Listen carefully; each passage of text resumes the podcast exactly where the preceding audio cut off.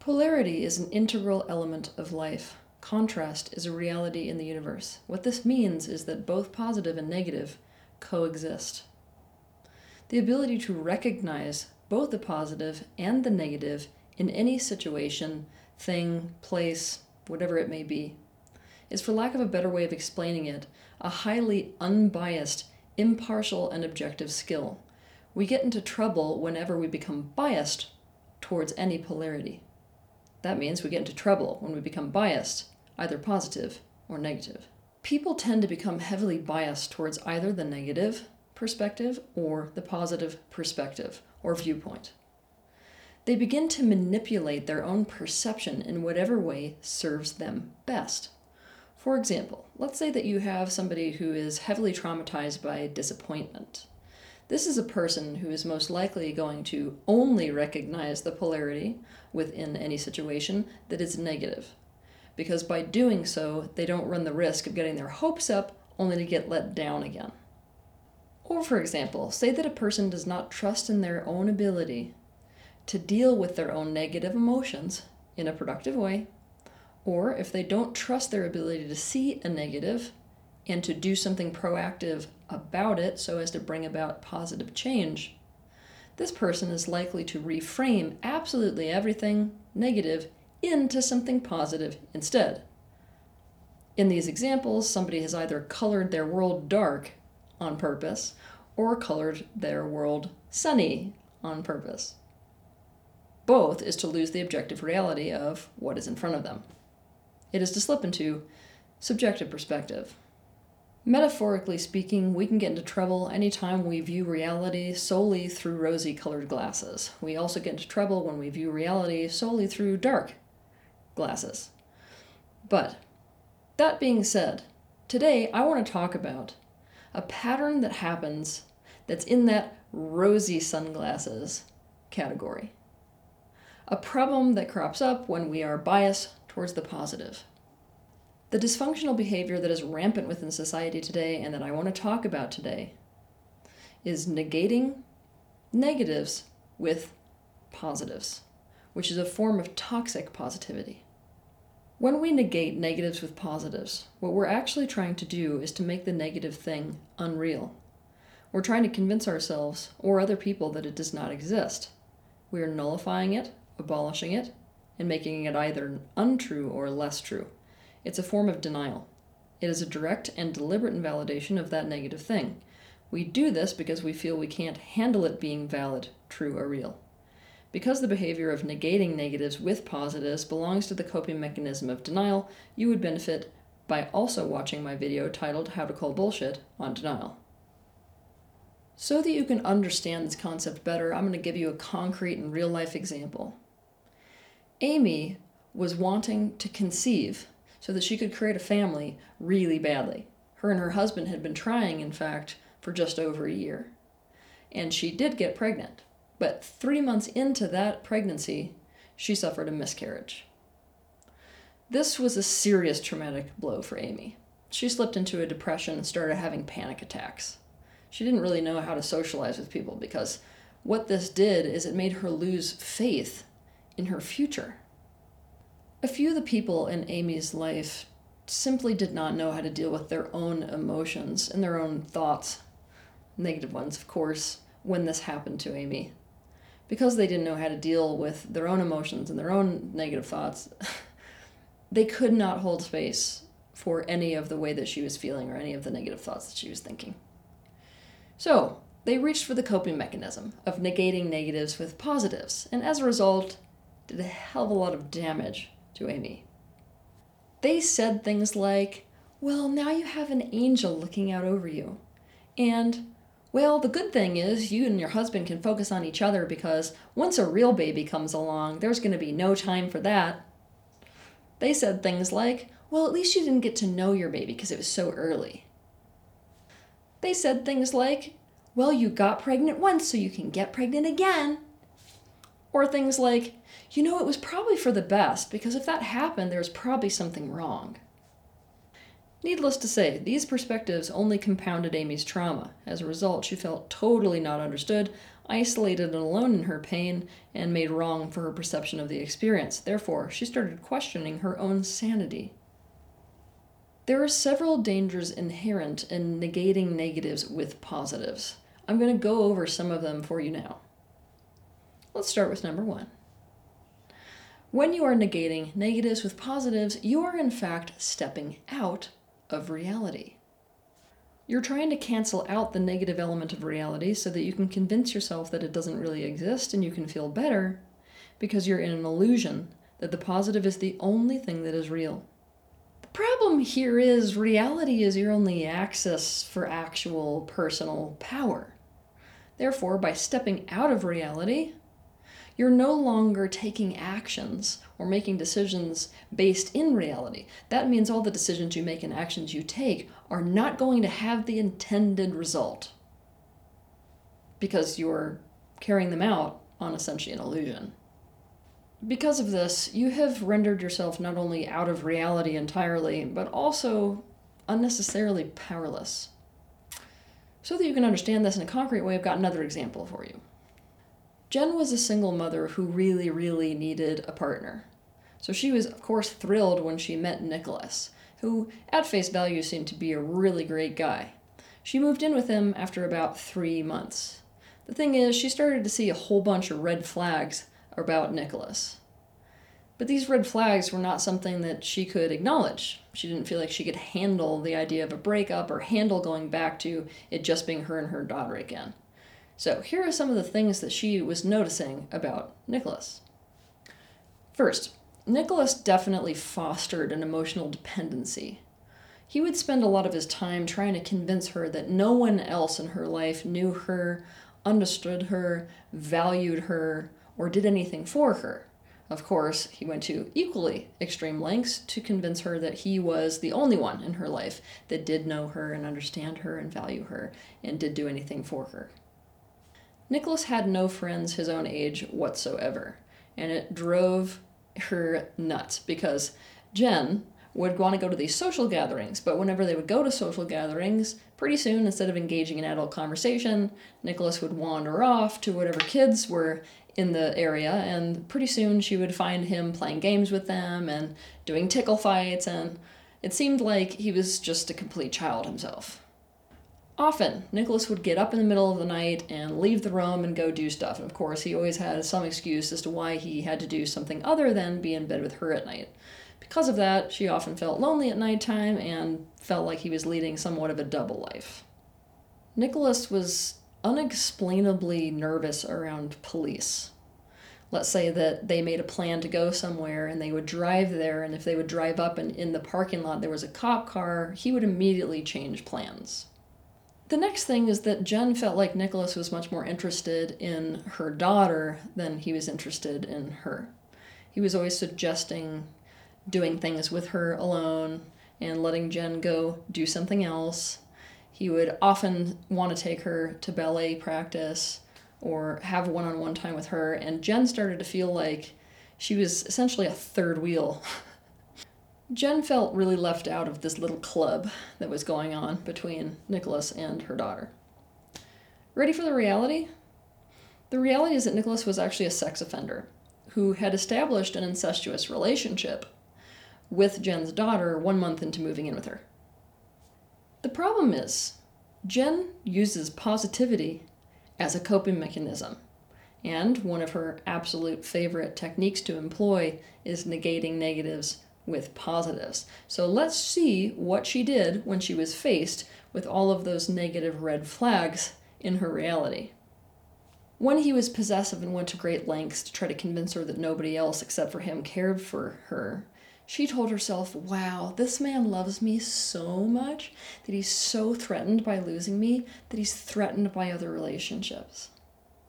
When Nicholas would obsessively fixate on only spending time around a bunch of children, she would tell herself, wow, it's just so amazing that I found a guy who's so great with kids. And not only that, he just has like problems when it comes to adults because they're so pretentious and they're not very pure. So his own pure heart is totally drawn to children. She told herself that the good thing about him is that he is so willing to step up and be an integral part of her daughter's life, not only her life, like so many other men. Remember how Jen used to lay in bed while he did other things at nighttime? Of course, we know now that that is spending time with her daughter. She would refuse to get up and snoop on him. The real reason why she would not get up and snoop on him is because she did not feel like she was actually capable of dealing with a negative reality, finding out something bad about him, and then that, of course, collapsing her whole thing that she's got going with him. Something like, oh, he's got an affair. So she told herself the following Some people are night owls. And it's really important that people feel loved for who they are. So when I let him get up and go do his thing in the middle of the night, I know that some people find that to be the most productive time. That's me really loving him for who he is. She told herself that Nicholas's avoidance of uh, police was all about his need to protect them because, in her mind, as we all know, the police force is so incredibly corrupt right now that by avoiding them, he's definitely trying to protect me. Jen put herself out of reality and into an illusion that felt good to her. Unfortunately, by being out of reality, she could not act upon reality, and therefore she failed to keep her daughter safe in such an extreme way that neither of their lives will ever be the same. You cannot make the right choices and you cannot do the right thing in any situation when you are unwilling to look at the full picture of reality, and this includes the negative aspect of reality. Two, when you negate the negatives with the positives, you run the risk of emotionally and mentally abusing yourself. You gaslight yourself when you invalidate the part of you that sees a negative reality. It is to suggest to that aspect of yourself that what you see you didn't see, what you feel you have no good reason to feel, and that you should doubt your estimation of reality. You emotionally invalidate yourself when you do this. You dismiss and reject your painful feelings and thoughts. This is to send the message that those thoughts and feelings are unimportant, unacceptable, inaccurate, insignificant, irrational, and not real. When you do this to yourself, this is how you are making a part of yourself or many parts of yourself feel. When you invalidate the part of you that sees the negative or that is in pain because of it, you are refusing to see, hear, feel, or acknowledge it. Therefore, you're condemning it not only to isolation, but to being alone and in pain. It makes you doubt your own sanity and feel like you're going crazy, which will make you afraid of yourself. It also denies you the authentic support you need in order to deal with what you are facing. Three, when you negate negatives with positives, guess what? You run the risk of emotionally and mentally abusing other people. You run the risk of gaslighting the crap out of them. You run the risk of making them feel like the way that they feel, they have no good reason to feel. So if they don't feel differently, they feel that way, but they're being told that there's something seriously wrong with them if they feel that way. That kind of sets a person up against themselves, doesn't it? You run the risk of dismissing and rejecting the other person, making them feel like what they think and feel is unimportant, unacceptable, insignificant, inaccurate, irrational, and not real, and condemning them to being not only alone, but in pain alone. It makes them doubt their sanity and feel like they're going crazy, which makes people afraid of themselves. It denies them the authentic support they need in order to deal with what they are facing. 4. When you negate the negative with the positive, you are in fact employing a coping mechanism. I want to talk to you about coping mechanisms for a second here. When you cope with something, what you are doing is making a specific alteration so as to adapt to a stressor. So, by definition, when you're coping with something, you're not making a change to the stressor, you're not eradicating it. Instead, you are adapting to its staying. Now, we run the risk anytime that we employ a coping mechanism of simply adapting to something that can be changed or eradicate it unnecessarily. By doing so, we keep ourselves trapped in a situation that we aren't actually trapped in. When we negate the negative with the positive, we are often keeping ourselves in detrimental situations unnecessarily and failing to change things that we should change and can change. We've succumbed to false powerlessness, albeit disguised with a positive facade. Metaphorically speaking, instead of realizing that we're in jail and getting ourselves out of jail, we are spending our time convincing ourselves that being in jail is a good thing or that we actually aren't in jail.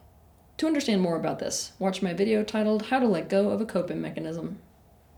5. When you negate the negative with the positive, you are in fact in a state of avoidance and a state of resistance. This means you're using your recognition of the positive elements of reality as a tool of resistance and a tool of avoidance. Uh oh, whatever we resist persists in a universe managed by the law of mirroring. You're trying to shut part of reality and anything associated with that reality down. And guess why this is so dangerous?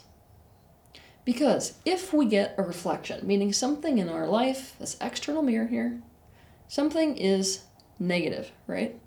If we don't recognize that and then use that as a process of personal alchemy to design what we would want instead and make some kind of tangible change, if we don't recognize it and therefore are unresponsive to it, it's an invitation for the reflection to get bigger.